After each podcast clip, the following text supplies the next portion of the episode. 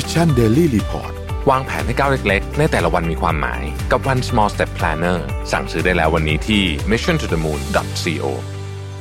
สวัสดีครับยินดีต้อนรับเข้าสู่ Mission Daily Report ประจำวันที่ 26 ตุลาคม 2564 นะครับ วันนี้วันอังคารอยู่พวกเรา 2 คนก่อนนะครับ สวัสดีพี่เอ็มครับ สวัสดีค่ะนนท์ครับผมวันนี้เราอยู่กัน 2 คนนะครับ เนื่องจากว่าพี่ๆคนอื่นติดธุระนะครับ ก็มีประชุมกันช่วงเช้าแล้วด้วยความที่วันอังคารก็ รถติดพอสมควรแล้วเพราะคนเริ่มกลับมาจาก work from home มาทำงานที่ออฟฟิศกันหมดแล้ว แล้วก็น่าจะกลับมาจากการพักผ่อนท่องเที่ยวกัน น่าจะครบแล้วด้วยนะคะครับผม ก็เมื่อวานนี้เราหยุดกันไป วันนี้สัปดาห์นี้อังคารพุธพฤหัสเราสุกด้วย เราเจอกันทุกวันเลยนะครับ เพราะฉะนั้นวันนี้เราค่อยๆเริ่มต้นกันครับ เป็นการเริ่มต้นสัปดาห์ไปดูตัวเลขกันครับว่าเป็นยังไงบ้าง เริ่มต้นกันที่วัคซีนก่อนเลยครับ เราฉีดวัคซีนกันไปนะฮะ อันนี้เป็นวันที่ 24 นะครับวันที่ 24 ก็วันอาทิตย์ที่ผ่านมานะครับเราฉีดวัคซีนไปประมาณ 200,000 โดสนะครับ220,000 รวมๆแล้วเนี่ยฉีด 70 ล้านโดสแล้วนะครับเป็นเข็มที่ 1 30 เกือบเกับ40นะครับแล้วก็เข็มที่ 2 28 และเป็นเข็มที่ 3 ประมาณ 2.1 ล้านนะครับไปดูถัดไปครับ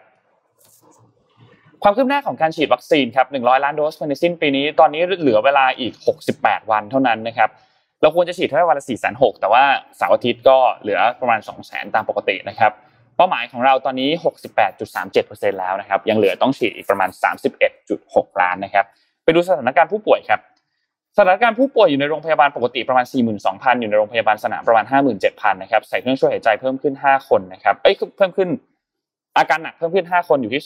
2,437 นะครับ และใส่เครื่องช่วยหายใจลดลง 10 คนนะครับ อยู่ที่ 536 นะครับ รักษาหายประมาณ 9,500 นะครับ ผู้ติดเชื้อรายใหม่ก็อยู่ไล่ๆประมาณตรงนี้เหมือนกัน ก็คือประมาณ หนึ่งหมื่นถึงหนึ่งหมื่นกลางๆประมาณนี้เมื่อรวมการตรวจ ATK แล้วนะครับ ไปดูตัวเลขเศรษฐกิจกันบ้างครับ เริ่มต้นกันที่ตลาดหลักทรัพย์ครับอันนี้ประจำวันที่ 25 เมื่อวานนี้นะครับอยู่ที่ 1,634.20 นะครับติดลบ 0.56%นะครับหุ้นต่างประเทศครับดาวโจนส์ครับบวก 0.12%นะครับ NASDAQ ครับบวก 0.52% NYSE ครับบวก 0.33%ฟุตซี่บวก 0.33%และห่างเส็งครับบวก 0.02%นะครับ ราคาน้ำมันดิบครับตอนนี้ก็ยังปรับตัวขึ้นอยู่นะครับ WTI ครับบวกขึ้นมา 1.05%นะครับอยู่ที่ 84.64 นะครับและ Brent crude oil ครับอยู่ที่ 86.54 บวกขึ้นมา 1.18%นะครับราคาทองคำครับบวก 0.82%เช่นเดียวกันนะครับก็ขึ้นมาเหนือ 1,800 แล้วนะครับอยู่ที่ 1,807.39 นะครับและคริปโตเคอเรนซีครับตอนนี้บิตคอยครับอยู่ที่ประมาณ 63,000 นะครับ แล้วก็ Ethereum ครับอยู่ที่ประมาณ 4,100 ถึง 4,200 นะครับบานา n c e ครับ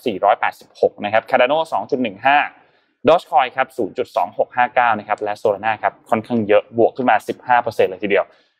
216 นะครับ ทั้งกระดานเลยนะคะ บวกทั้งกระดาน บวกทั้งกระดานเลยฮะ นี่ตารางทุกอย่างนี่ถ้าจะบวกทุกอันเลยนะฮะ ในช่วง 24 ชั่วโมงที่ผ่านมานะครับ ก็ประมาณนี้ครับสำหรับการอัปเดตเรื่องของตัวเลขเศรษฐกิจและตัวเลขเกี่ยวกับโควิดครับ ค่ะ ถ้าอย่างนั้นไปต่อกันที่ข่าวหุ้นอีกนิดนึงแล้วกันนะคะ แต่ว่าเป็นหุ้นของต่างประเทศค่ะ แน่นอนค่ะ ว่าบริษัทที่เราจับตามองกันตลอดมาก็ต้องเป็นของลูกพี่จริงไหมคะครับผมลูกพี่อีลอนมัสของเรานะคะเทสลาไตรมาสล่าสุดค่ะ รายได้กำไรทำสถิติใหม่สูงสุดอีกครั้งหนึ่งนะคะเทสลาเนี่ยรายงานผลประกอบการของไตรมาสที่ 3 ปี 2021 ด้วยรายได้และกำไรสูงสุดเป็นประวัติการ รายได้รวม 13,760 ล้านดอลลาร์นะคะ เพิ่มขึ้น 57%จากช่วงเดียวกันของปีก่อน มีกำไรสุทธิตามระบบบัญชีเนี่ยหนึ่งพันหกร้อยสิบแปดล้านดอลลาร์นะคะ คือปัจจัยสำคัญเนี่ยมาจากอัตรากำไรขั้นต้นของธุรกิจรถยนต์ หรือว่า gross profit margin เนี่ยที่เพิ่มขึ้นสามสิบจุดห้าเปอร์เซ็นตนะคะ เพิ่มขึ้นเป็นสามสิบจุดห้าเปอร์เซ็นแต่ว่าถ้ารวมธุรกิจอื่น ๆ ด้วยเนี่ย gross profit margin ในไตรมาสนี้จะเป็นยี่สิบหกจุดหกเปอร์เซ็นซึ่งถือว่าเป็นตัวเลขที่สูงที่สุดในรอบห้าไตรมาสเลยค่ะ เทสลาเนี่ยบอกว่า รมาสที่ผ่านมาจริง ๆ แล้วมีความท้าทายหลายอย่าง ในด้านการผลิตนะคะตั้งแต่ปัญหาชิปขาดแคลน ไปจนถึงปัญหาการขนส่งรถยนต์ทางเรือ แล้วก็โรคระบาดค่ะ ที่ส่งผลให้โรงงานไม่สามารถดำเนินการได้อย่างเต็มประสิทธิภาพ แต่เชื่อว่าทีมงานทุกฝ่ายสามารถรับมือกับปัญหาเหล่านี้ได้ ตัวเลขที่น่าสนใจเนี่ยก็คือเทสลาบอกว่าจะขยายโรงงานการผลิตให้เร็วที่สุดเท่าที่จะทำได้ ในหลายปีข้างหน้าคาดว่าจะสามารถส่งมอบรถยนต์ เพิ่มขึ้นด้วยอัตราเฉลี่ยกว่า ห้าสิบเปอร์เซ็นต่อปี โอ้โห จะเติบโตก้าวกระโดดมากเลยนะคะ นี่คือมันรถยนต์นะคะ ไม่ใช่แพลตฟอร์ม แต่ว่าทางนี้ก็ขึ้นอยู่กับจำนวนเครื่องจักรแล้วก็ประสิทธิภาพในการบริหารจัดการ supply chain ด้วยค่ะ แน่นอนว่าพอประกาศผลประกอบการดีกว่าคาดนะคะ นักลงทุนก็แห่กันไปซื้อหุ้นเทสลาจน 2 วันหลังจากที่ประกาศผลประกอบการเนี่ยเมื่อวันศุกร์ที่ผ่านมา หุ้นของเทสลาปิดอยู่ที่ราคาสูงสุดที่เคยมีมาเป็น all time high เลยนะคะ ที่ 909.68 เหรียญสหรัฐค่ะ หรือว่าประมาณ 32 3,200 กว่าบาทนะคะหุ้นของเทสลาเนี่ยทำราคาสูงสุดระหว่างวันในรอบ 52 สัปดาห์ครั้งใหม่ที่ 910 เหรียญสหรัฐค่ะ ซึ่งครั้งก่อนเนี่ยทำไว้ที่ 900.4 เหรียญนะคะ เมื่อวันที่ 25 มกราคมที่ผ่านมา คือเทสลานี่แบบมาแรงมากๆนะคะ ทั้งๆทที่จริงๆ แล้วเมื่อก่อนเนี่ย ได้รับความนิยมในการ short หุ้นเทสลานี่มีแบบว่านักลงทุนอืมใหญ่ๆเนี่ย short ทั้งนั้นเลย เพราะว่าอ่าใช่คิดว่าแบบเหมือนกับหืมอะจะอะไรขนาดนั้นเป็นเยอะ hype เยอะหรือเปล่าช็อตกันเยอะ short กันเยอะเหมือนกับไม่ไม่ได้คิดว่า คือคิดว่าคนเห่อไม่ได้คิดว่ามันมีมูลค่าที่แท้จริง แต่ว่าตอนเนี้ยคน short น้อยลงแล้วนะคะครับหมายหมายถึงว่านักลงทุนเขาก็ออกมาพูดเอ้ยเขาไม่ได้ short เยอะขนาดนั้นอะไรเงี้ยน่าจะเป็นเพราะว่าผลประกอบการไตรมาสสามที่ประกาศออกมาทำให้นักลงทุนมีความมั่นใจว่าราคาหุ้นเนี่ย น่าจะสะท้อนมูลค่าที่แท้จริงของเทสลามากกว่าเป็นแค่ความเห่อจนราคาเฟ้อค่ะ มูลค่าตามราคาตลาดของเทสลาตอนนี้เนี่ยอยู่ที่แปดแสนหกหมื่นล้านเหรียญสหรัฐค่ะอืมยี่สิบแปดล้านล้านบาทเท่านั้นเองนนท์จำชื่อเอ่อนักลงทุนคนนั้นไม่ได้แล้ว แต่ว่าเป็นคนที่หนังเรื่อง Big Short อะอืมอืมอืมคนนั้นอะเขาก็เคยช็อตทอสเทสลาไว้เยอะมาก แล้วก็มีออกมาประกาศเหมือนออกมาประกาศล่าสุดทางทวิตเตอร์ของตัวเขาเองว่ารู้สึกจะเลิก short แล้วเหมือนกัน สำหรับตัวเทสลานะครับเชื่อก็มั่นกันมากแล้วขึ้นแล้วนะคะอ่าก็น่าก็น่าสนใจครับสำหรับเทสลาว่าจะไปยังไงต่อ ก็คิดว่ามีมีอะไรให้ดูต่ออีกเยอะอะเทสลาแล้วด้วยเทรนด์ในอนาคตเนี่ยเรื่องของ carbon neutral เองเทสลามันก็แบบเบอร์เนอะเราเขาเขาทำด้านนี้มาอย่างชัดเจนนะครับใช่เพราะฉะนั้นก็น่าติดตามมากข่าวหนึ่งที่เกี่ยวข้องกันกับเรื่องนี้ครับนนท์พามาที่ซาอุนิดหนึ่งครับเอ่อ ทางด้านของมักกุฎราชกุมารโมฮัมเหม็ดบิลซามานแห่งซาอุดิอาระเบียนะครับได้มีการประกาศเป้าหมายเกี่ยวกับเรื่องของการลดการแพร่กระจายของก๊าซคาร์บอนไดออกไซด์หรือว่าก๊าซเรือนกระจกที่อยู่ในซาอุเนี่ยนะครับเขาจะลดให้เหลือศูนย์อืมภายในปี 2060 ปีนี้ 2021 ก็คร่าวๆก็ 40 ปีค่ะนะครับโดยเป็นการเอ่อเข้าร่วมในการความพยายามนะครับก็มี 100 ประเทศทั่วโลกเลยที่ต้องการที่จะ ยับยั้งการเปลี่ยนแปลงของสภาพภูมิอากาศนะครับ ซึ่งการประกาศในครั้งนี้เนี่ยมีขึ้นในงาน Saudi Green Initiative Forum นะครับเป้าหมายหลักๆ ของงานนี้ก็คือต้องการเพิ่มพื้นที่สีเขียวนั่นแหละ แล้วก็ต้องการลดการแพร่กระจายแพร่กระจายของก๊าซเรือนกระจกนะครับ ซึ่งอันเนี้ยสำคัญมาก เพราะอะไร เพราะว่าซาอุดิอาระเบียเนี่ยเป็นหนึ่งในประเทศผู้ส่งออกน้ำมันที่อยู่ใน top tier แล้วกัน อันดับหนึ่งสองหนึ่งสองสามแถวๆเนี้ยแหละอืมจะไม่ไกลจากตรงนี้มากนะครับ เพราะฉะนั้นการที่ออกมาประกาศในเรื่องของการลดการปล่อยก๊าซเรือนกระจกตรงเนี้ยแหละ เลยเป็น movement ที่สำคัญมากๆของจริงค่ะการเอ่อจัดการเกี่ยวกับเรื่องของพลังงานนะครับ ซึ่งต้องบอกว่างานที่จะจัดขึ้นเนี่ยนะครับก็จะมีงานอ่า COP 26นะครับจัดขึ้นที่เมืองกลาสโกในในสกอตแลนด์นะครับจะมีขึ้นในวันที่ 31 ตุลาคมที่จะถึงนี้นะครับ แน่นอนว่าก็ ประเด็นหลักๆ ก็จะเป็นเกี่ยวกับเรื่องของสิ่งแวดล้อมนั่นแหละแล้วก็การเปลี่ยนแปลงทางสภาพภูมิอากาศนะครับ ซึ่งซาอุตอนนี้เนี่ยสิ่งที่เขาต้องต้องการที่จะทำมากที่สุดเรื่องหนึ่งก็คือพยายามหารายได้จากช่องทางอื่นอืมๆที่ไม่ใช่น้ำมันค่ะนะครับเพราะว่าส่วนใหญ่แล้วเนี่ยซาอุเนี่ยเขาสร้างรายได้จากธุรกิจน้ำมันเพียงอย่างเดียวนะครับและที่สำคัญคือประมาณ1,000 150พันล้านก็คือ 1 5 0 0 0 0 ล้านดอลลาร์สหรัฐนี่เป็นรายได้จากน้ำมันนะครับก็ทำให้เขาเนี่ยก็ต้องหารายได้อื่นๆ ด้วยนะครับนอกจากนี้ครับยังมีการพูดถึงเรื่องที่บอกว่าจะปลูกต้นไม้เพิ่มเติมอีก 4,450 ล้านต้นนะครับฟื้นฟูพื้นที่ต่างๆ ที่เป็นพื้นที่เสื่อมโทรมลดการแพร่กระจายของก๊าซคาร์บอนไดออกไซด์นะครับแล้วก็เปลี่ยนพื้นที่ที่ให้เป็นสีเขียวมากขึ้นนั่นแหละนะครับอันนี้ก็เลยเป็นอีก movement อันหนึ่งที่ค่อนข้างสำคัญของซาอุดิอาระเบียนะครับเพราะฉะนั้นสิ่งที่เราต้องจับตามองครับในการประชุม COP รอบนี้เนี่ยน่าสนใจมาก เราเล่าย้อนความให้ฟังนิดนึงดีกว่าว่า COP มันคืออะไรค่ะ COP เนี่ยมันย่อมาจากคำว่า Conference of the Party นะครับหรือเป็นการประชุมที่หลาย ๆ ฝ่ายมารวมกันประชุมตรงตัวมากเออนะฮะคือกำลังงงว่ามันไม่ได้บอกอะไร ไม่ได้บอกอะไรเลย เป็นการประชุมที่ตรงตัวมากๆ นะครับทีนี้ก็เป็นการประชุมภายใต้อนุสัญญาของสหประชาชาติว่าด้วยการเปลี่ยนแปลงทางสภาพภูมิอากาศนะครับหรือว่า United Nations Framework Convention on Climate Change นะครับซึ่งลงนามกันตั้งแต่ปี 92และ1992นะครับเป้าหมายหลักก็คือเรื่องของการลดการแพร่กระจายก๊าซคาร์บอนไดออกไซด์แล้วก็หลีกเลี่ยงอันตรายจากการเปลี่ยนแปลงของสภาพภูมิอากาศนะครับทีนี้การประชุมที่จะมีขึ้นเนี่ยนะครับรอบนี้ในปีนี้เนี่ยจัดขึ้นในวันที่ 31 ตุลาคม ยาวไปจนถึงวันที่ 12 พฤศจิกายน นะครับซึ่งต้องบอกว่าเขาเลื่อนมาตั้งแต่ปีที่แล้วนะเลื่อนมาตั้งแต่พฤศจิกาปีที่แล้วนะครับเพราะว่าเรื่องของโควิดนั่นแหละนะครับแล้วก็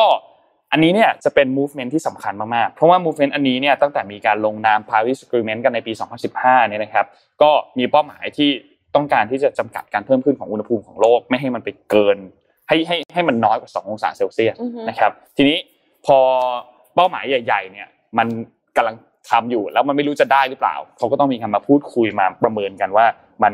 ถึงตรงไหนแล้วนะครับ เพราะฉะนั้นอันนี้เนี่ยแหละเป็นโอกาสที่ทั่วโลกจะมากำหนดกรอบร่วมกัน มาประชุมร่วมกันว่าแต่ละประเทศเนี่ยจะมี movement อะไรบ้าง มี action อะไรบ้างที่จะทำในการลดคาร์บอนไดออกไซด์ที่จะเกิดขึ้นนะครับ ซึ่งเขาคาดกันว่าน่าจะมีผู้นำของประเทศทั่วโลกเนี่ยกว่า 120 ประเทศนะครับเข้าร่วมประชุมกันนะครับ ก็จะมี ไม่ว่าจะเป็นผู้แทนต่างๆ รัฐมนตรีต่างๆ เจ้าหน้าที่ระดับสูงต่างๆ ก็จะเข้ามาประชุมกันค่อนข้างเยอะนะครับ แล้วก็จะชี้แจงว่าโอเค ฉันทำอะไรไปแล้วบ้าง ฉันกำลังจะทำอะไรบ้าง และในอนาคตจะเกิดอะไรขึ้นอีกบ้างนะครับ ครั้งที่แล้วที่จัดขึ้นเนี่ยนะครับคือ COP 25เนี่ยนะครับจัดขึ้นที่กรุงมาดริดในสเปนนะครับ เมื่อปี 2019 นะครับ ทีนี้สิ่งที่น่าสนใจคือเขาจะตัดสินใจอะไรกันมากในการประชุมครั้งนี้นะครับ ส่วนใหญ่แล้วเนี่ยก็จะเป็นเกี่ยวกับเรื่องของประเด็นการปล่อยก๊าซคาร์บอนไดออกไซด์นั่นแหละ นะครับ แล้วก็เช่นการปรับจากรถยนต์ที่เป็นรถยนต์น้ำมันไปใช้รถยนต์พลังงานไฟฟ้า หรือว่าการยกเลิกการใช้พลังงานถ่านหินนะครับ หรือว่าลดการตัดต้นไม้ให้มันน้อยลงนะครับ แล้วก็คุ้มครองประชาชนจากการเปลี่ยนแปลงของสภาพภูมิอากาศที่จะเกิดขึ้นนะครับ อันนี้ก็เลยเป็นจุดสำคัญที่จะมีการพูดคุยกันในครั้งนี้นะครับ โดยทุกประเทศเนี่ยจะต้องมีการลงนามในการประชุมนะครับ หรือว่าอาจจะมีการให้คำมั่นหรือว่ามีข้อผูกพันอะไรต่าง นะครับ ซึ่งก็จะมีการเขาเรียกว่าประกาศร่วมกันว่าฉันเนี่ยจะทำสิ่งนี้ร่วมกันนะครับ ทีนี้ประเด็นสำคัญที่เราต้องจับตามอง เพราะว่ามันเป็นอุปสรรคที่ค่อนข้างหนักหนา ก็คือเรื่องของเงินและเรื่องของความยุติธรรม ว่าแต่ละประเทศจะได้ความได้รับความยุติธรรมเท่าเทียมกันมากน้อยแค่ไหนนะครับ อันนี้เป็นจุดหนึ่งที่ต้องต้องต้องจัดการให้เรียบร้อย มีบางประเทศก็บอกว่าจะให้เงินสนับสนุนหนึ่งแสนล้านต่อปีประเทศที่ร่ำรวยหน่อยนะก็ให้เงิน ให้เงินสนับสนุนเยอะหน่อย แล้วก็ช่วยเหลือประเทศที่ยากจนในการจัดการเกี่ยวกับเรื่องของ climate change นะครับ ก็เรื่องนี้เป็นเรื่องที่ดูเหมือนไกลตัวเรานะ เราไม่ได้เข้าประชุมนี่ประเทศเราไปหรือเปล่า เราก็ยังไม่รู้ แต่จุดสำคัญมากๆคือ มันเป็นเรื่องที่ทางโลกเนี่ย ต้องให้ความรับผิดชอบร่วมกันมันมันเกิดมันจะเกิดขึ้นผลกระทบขึ้นกับเราไม่ทางใดก็ทางหนึ่งแน่นอน ประเทศไหนที่อากาศหนาวอยู่แล้ว อาจจะกลายเป็นร้อน ประเทศไหนที่อากาศร้อนมากๆอาจจะกลายเป็นหนาว ซึ่ง คำว่าภาระภาวะโลกร้อนเนี่ยมันไม่ใช่โลกร้อนอย่างเดียว แต่มันคือโลกรวนอะมันมันรวนไปหมด จากที่ที่มันควรจะเป็นมันกลายเป็นอีกแบบหนึ่งแทนนะครับเพราะฉะนั้นก็รอติดตามครับว่าการประชุมครั้งนี้เนี่ยจะประสบความสำเร็จมากน้อยแค่ไหนนะครับก็ GOP 26 เริ่มต้นวันที่ 31ครับเพื่อที่จะให้เห็นภาพนะคะเอ็มขอโชว์วิดีโอค่ะ ที่เป็นการเปรียบเทียบระหว่าง ถ้าสมมติว่า โลกร้อนขึ้น 3 องศา กับโลกร้อนขึ้น 1.5 องศาครับแปลว่ายังไงอะคือโลกมันร้อนขึ้นแน่นอน ไม่ว่าจะ take measure ไหน ไม่ว่าทุกคนจะคาร์บอนนิวทรัลขนาดไหนนะคะเขามีการทำซิมูเลชันขึ้นมาให้ดูค่ะ ว่าน้ำมันจะท่วมไปถึงจุดไหน ในแต่ละเมืองสำคัญของโลกค่ะ ถ้าสมมติว่าเราปล่อยให้โลกร้อนขึ้น 3 องศาเซลเซียสค่ะ เมื่อเทียบกันกับ 1.5 องศาเซลเซียส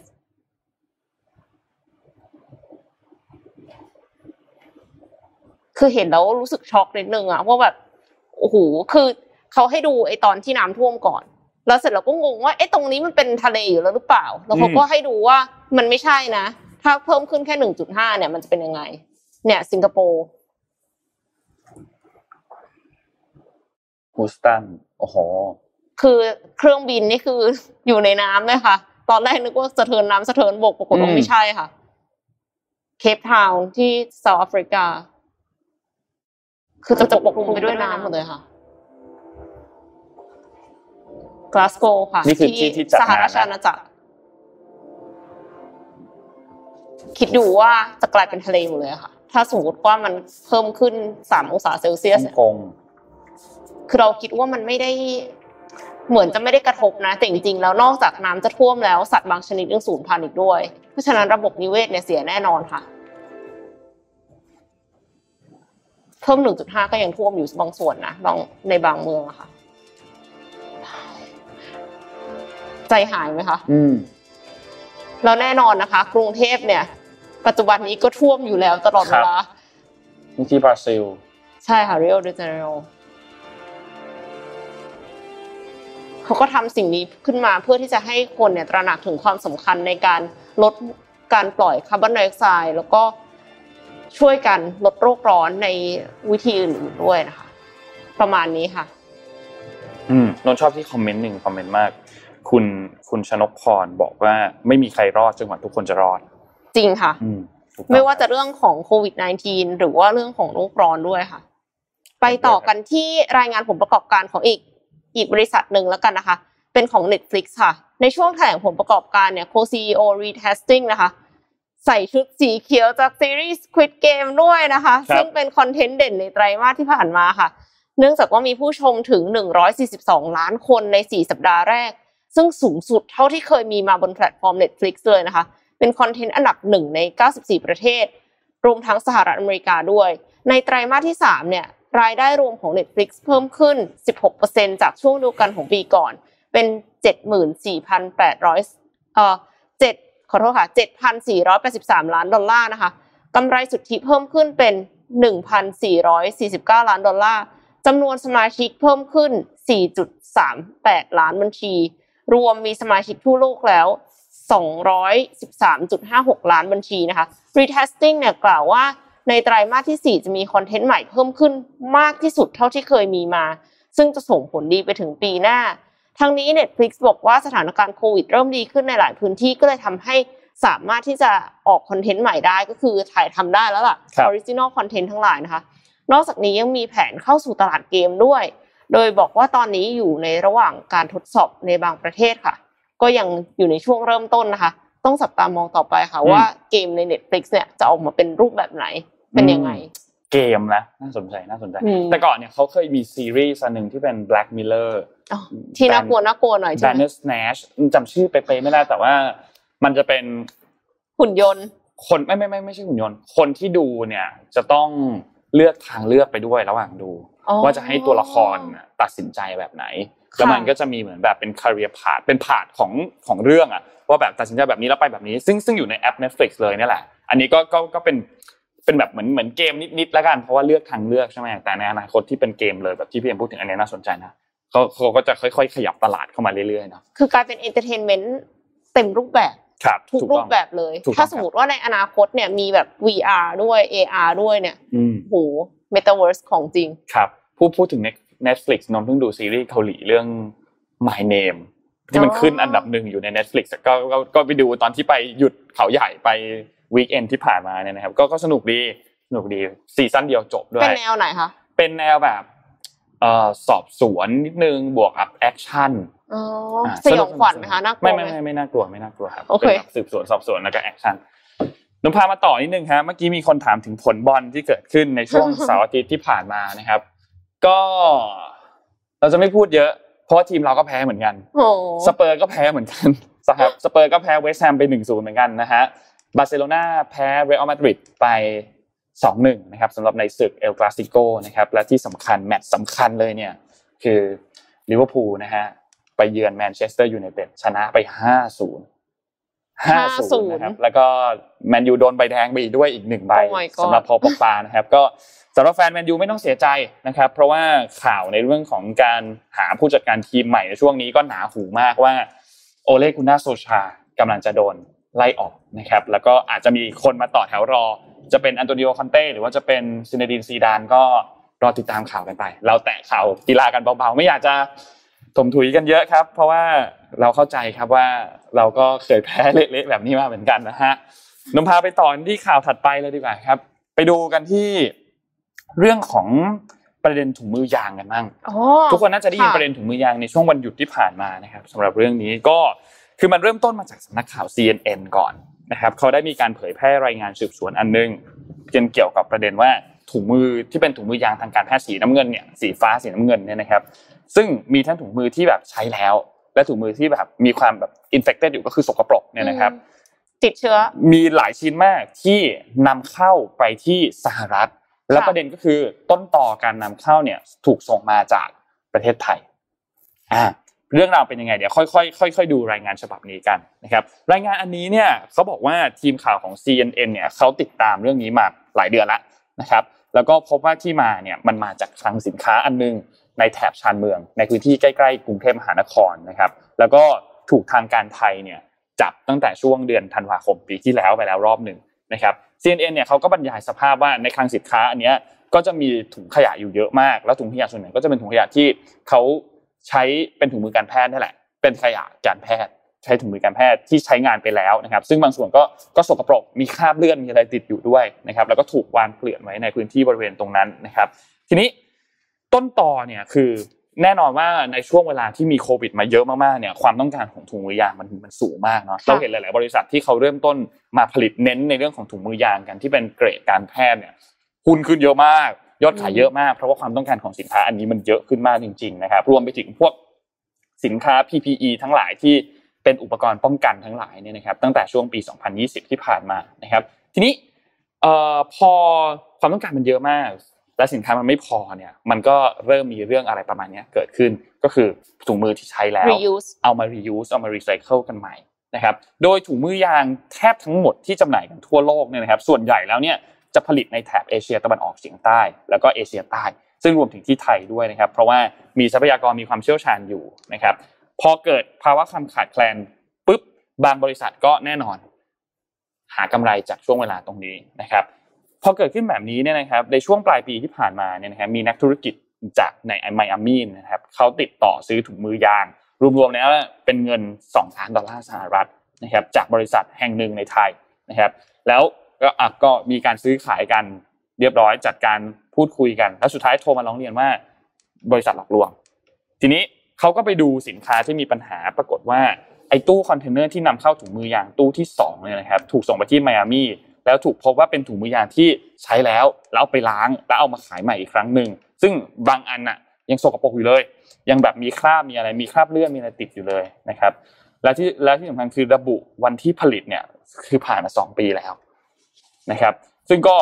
เอ่อเอ่อนักธุรกิจคนนั้นก็บอกว่าผมผมคือแบบรู้สึกแบบโหแทบจะไม่เชื่อเลยว่าเรื่องนี้มันเกิดขึ้นจริง ๆนะครับ ก็ได้มีการคืนเงินให้กับลูกค้า แล้วก็นำถุงมือยางอันนี้เนี่ยไปฝังดิน แล้วก็แจ้งไปยัง FDA ในช่วงเดือนกุมภาพันธ์ที่ผ่านมาว่าถุงมือเหล่านี้เนี่ยไม่ได้ถูกซื้อไปใช้ในสถานพยาบาลนะเพราะการตรวจสอบพบก่อนนะครับ ทีนี้เรื่องราวก็นั่นแหละ มีการ พูดคุยกันเยอะมากในรายงานเนี่ยก็มีการบอกว่าอย.ไทยเนี่ยก็มีความพยายามอย่างหนักในการพยายามจัดการกับเรื่องของกระบวนการหลอกลวงค้าถุงมือที่เขาเรียกว่าถุงมือไนไตรอันนี้เนี่ยนะครับมีการบุกคลังสินค้ากันตั้งแต่เดือนธันวาคมปีที่แล้วนะครับสำหรับแพดแพดดี้เดอะรูมเนี่ยนะครับแล้วก็พบถุงขยะพบอะไรพวกนี้ที่เป็นถุงมือยางเนี่ยเต็มไปหมดนะครับในคดีล่าสุดตอนนี้เนี่ยนะครับคดีของ Paddy the Room เนี่ยยังอยู่ในระหว่างการสืบสวนทางอาญาของทางการไทย แล้วก็ทางการสหรัฐนะครับ โดยนายกรัฐมนตรีเองเนี่ยก็ได้รับมอบจากเออก็ได้รับมอบให้ให้ให้มอบให้คุณจุรินเนี่ยนะครับลงไปตรวจสอบนะครับ เกี่ยวกับเรื่องของถุงมือยางมือสองที่ส่งไปยังสหรัฐนะครับ ว่าเกิดขึ้นยังไงแล้วก็มันเป็นยังไงให้ให้ไปสอบสวนมาให้ไปจัดการมานะครับว่ามันเป็นยังไงอยู่ตอนนี้ ก็รอติดตามในเรื่องข่าวอันนี้อย่างใกล้ชิดเพราะว่าคิดว่าในช่วงสองสาวันนี้แหละน่าจะมีการรายงานเกิดขึ้นว่ามันเป็นยังไงบ้างแล้ว นะครับและการตีข่าวของ CNN แพร่รายงานมาเนี่ยมันถูกต้องหรือไม่ถูกต้องอย่างไรนะครับเพราะว่าเขาก็ทำตามทำคือทำข่าวเรื่องนี้มานานพอสมควรเหมือนกันตั้งแต่ช่วงปีที่แล้วนะครับก็รอติดตามครับสำหรับประเด็นเรื่องของถุงมือยางอันตรายมากนะเรื่องนี้อันตรายมากเลย จริงๆแล้วมันไม่ควรจะเกิดขึ้นเลยเพราะว่าปกติถุงมือยางเนี่ยแทบจะต้องแบบ sterilize sterilize ก่อนอืมที่จะเอาไปใช้ใช่ไหมคะแต่อันเนี้ยกลายเป็นว่าเอาขยะติดเชื้อ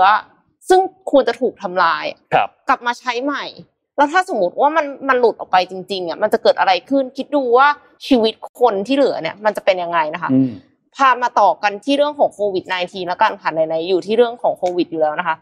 Adobe ค่ะจะพักงานพนักงานที่ไม่ฉีดวัคซีนป้องกันโควิด -19 นะคะ ในวันศุกร์ที่ผ่านมาเนี่ย Adobe ซึ่งเป็นบริษัทซอฟต์แวร์ยักษ์ใหญ่ของสหรัฐอเมริกา ได้ส่งอีเมลถึงพนักงานในสหรัฐว่า พนักงานจะต้องเข้ารับการฉีดวัคซีนป้องกันโควิด -19 ภายในวันที่ 8 ธันวาคม ถ้าใครไม่ปฏิบัติตามก็จะถูกพักงานโดยที่ไม่ได้รับเงินเดือนด้วยนะคะ แต่ว่าจะยกเว้นในกรณีที่เป็นผู้เคร่งครัดตามความเชื่อทางศาสนา แล้วก็ข้อยกเว้นทางการแพทย์ที่เกี่ยวข้องกับสุขภาพเท่านั้นค่ะ Adobe ให้เหตุผลกับพนักงานว่านโยบายเนี้ยเป็นผลพวงมาจากหนังสือที่ออกโดยประธานาธิบดีโจไบเดนนะคะ ที่กำหนดให้ผู้รับเหมาของรัฐบาลกลาง หรือว่าคอนแทคเตอร์คือบริษัทที่มีสัญญาทำงานให้กับรัฐบาลกลางของสหรัฐเนี่ยจะต้องมี จะต้องมีพนักงานที่ได้รับวัคซีนป้องกันโควิด -19 ทุกคน ซึ่งจากแบบสำรวจภายในบริษัท Adobe ตอนนี้ พนักงานในสหรัฐ 93.5%ได้รับวัคซีนครบแล้ว หรือผ่านการฉีดวัคซีนตามชุดที่นำเสนอออกมาหลายชุดแล้ว เพราะฉะนั้นก็คือน่าจะไม่ได้มีปัญหากับพนักงานส่วนใหญ่ แต่ก็ยังมีส่วนน้อยที่ยังไม่ได้รับวัคซีนอยู่นะคะ Adobe เนี่ยแน่นอนว่าไม่ได้เป็นบริษัทเดียวที่ออกนโยบายในลักษณะนี้ เพราะว่าก่อนหน้านี้ IBM ก็ออกมานะคะ ว่าจะต้องฉีดวัคซีนครบไม่อย่างนั้นจะถูกพักงานเช่นเดียวกันค่ะ Apple เองก็มีมาตรการเช่นเดียวกัน แต่ว่าไม่ได้บังคับขนาดนั้น คือใช้วิธีว่าถ้าใครที่ไม่ได้ฉีดวัคซีนเนี่ยจำเป็นจะต้องตรวจ ATK ทุกครั้งที่เข้ามาทำงานในสำนักงาน แล้วก็ถ้าสมมติว่าเป็นที่ Apple Store ค่ะ พนักงานที่ได้รับวัคซีนแล้วก็ยังต้องตรวจโควิด -19 เช่นกัน แต่ว่าตรวจสัปดาห์ละครั้ง เพราะฉะนั้นเนี่ยก็ คือสหรัฐเขาก็เอาจริงอะค่ะครับก่อนหน้าเนี้ยเขาก็พยายามที่จะชักจูงมาหลายครั้งแล้วไม่ว่าจะมีลอตเตอรี่หรือว่า หรือว่าโปรโมชั่นอื่นอ่าใช่ๆแต่ว่าคนก็ยังไม่ไปฉีดวัคซีนกัน anti-vaxxer ก็ยังมีเยอะอยู่อืมถึงขนาดว่าเอารถวัคซีนไปจอดไว้ในชุมชนในหมู่บ้านแล้ว คนก็ยังไม่ไปก็ยังฉีไม่ดฉีด เพราะฉะนั้นเนี่ยตอนเนี้ยก็คือบังคับแล้วจริง ๆ ค่ะ ดังนั้นก็คาดว่า